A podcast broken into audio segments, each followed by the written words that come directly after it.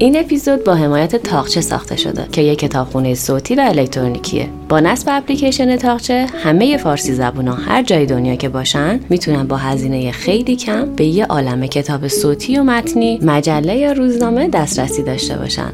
ممنونیم از تاقچه. اکتبر 1961 یه بمب 8 متری به نام بمب تزار که 27 تن وزن داشت به صورت آزمایشی برای تخمین میزان تخریب توی منطقه خالی از سکنه منفجر شد. انرژی آزاد شده این بمب بعد انفجار 1500 برابر قوی تر از انفجار هیروشیما محاسبه شده بود. امواج حاصل از انفجار سه بار دور کره زمین رو طی کرد. با این آزمایش همه فهمیدن که این بمب برای استفاده تو جنگ بیش از حد بزرگه. به این ترتیب هیچ وقت تو هیچ جنگی استفاده نشد.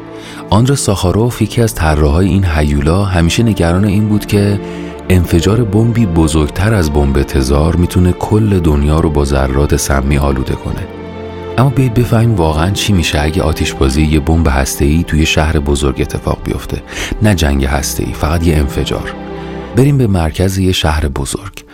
آدما دارن میرن سر کار مدرسه یا دانشگاه یه جوری خلاصه درگیر کار و زندگی خودشونن. درست تو همین لحظه بمب هسته‌ای منفجر میشه و زمان میسته تو یک میلی ثانیه وسط شهر یه توپ ظاهر میشه و تا دو کیلومتر رشد می‌کنه.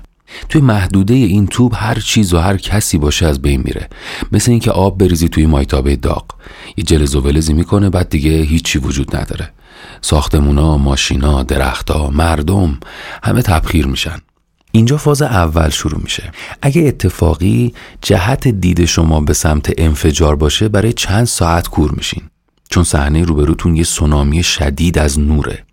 انقدر پر انرژی و گرمه که تا 13 کیلومتر از محل انفجار همه چی و آنن میسوزونه. این یعنی هر چیز قابل اشتعالی تو مساحت 500 کیلومتر مربعی باشه شروع به سوختن می‌کنه. فاز دوم از چند دقیقه بعدش شروع میشه. اینجا دیگه اونایی که یکم دورتر بودن هم می‌فهمن یه خبرایی شده. اگه ساختمونا از بتون و فولاد ساخته شده باشه ممکنه تا حدی مقاومت کنه وگرنه تو کمتر از یه روب کامل فرو میریزه. ده ها هزار نفر حتی فرصت اینو پیدا نمی‌کنن که یه واکنشی نشون بدن. به همه این اتفاقا آتیش گرفتن پمپ بنزینا رو هم اضافه کنید. اصلا اگه سوخت کافی تو شهر وجود داشته باشه ممکنه یه طوفانی از آتیش را بیفته. 20 کیلومتر اون طرفتر مردم با گوشیاشون دم پنجره وایسادن و دارن از قارچ عظیم و ای که سایه انداخته رو کل شهر عکس و فیلم می‌گیرن. قافل از اینکه موج انفجار داره میاد سمتشون. محله سوم تو ساعتها و روزای آینده شروع میشه. تو شرایطی که خیلی یا زیر آوار موندن و مجروح شدن. تو این وضعیت همه فکر می‌کنن که کمک تو راهه. ولی کمک تو راه نیست. زیر ساخته از بین رفتن و در واقع تمدن کار نمی‌کنه دیگه. جاده ها ریلای قطار و باندای فرودگاه با آوار مسدود شدن. انقدر همه چیز سریع اتفاق میفته که اکثر آدما نمی‌دونن چی شده. فقط فرار می‌کنن به سمت یه پناهگاه یا بیمارستانی چیزی. در حالی که نه تنها اکثر بیمارستان فرو ریختن بلکه خود پزشکا و متخصصا یا مردن یا مجروح شدن مثل بقیه آدما. اون کسایی که زنده موندن و دچار جراحتم نشدن انقدر خوششانس بودن که تو لحظه انفجار تو متروی تونلی جایی بودن. اما همونا بلا فاصله بعد اینکه میان بیرون زیر بارون رادیواکتیو با هر نفس یه سم کشنده رو وارد ریه هاشون می‌کنن. تو روزهای آینده کسایی که بیشترین میزان مواجهه با شهر رو داشتن میمیرن. شهروندا بدون آب، برق و ارتباط حدی از کیفیت زندگی رو تجربه می‌کنن که اجداد نخستینمون تجربه می‌کردن. چه بسا بدتر. تو هفته ها، ماه ها و سال آینده خیلی از کسایی که زنده موندن ممکنه دچار سرطانهایی مثل سرطان خون بشن.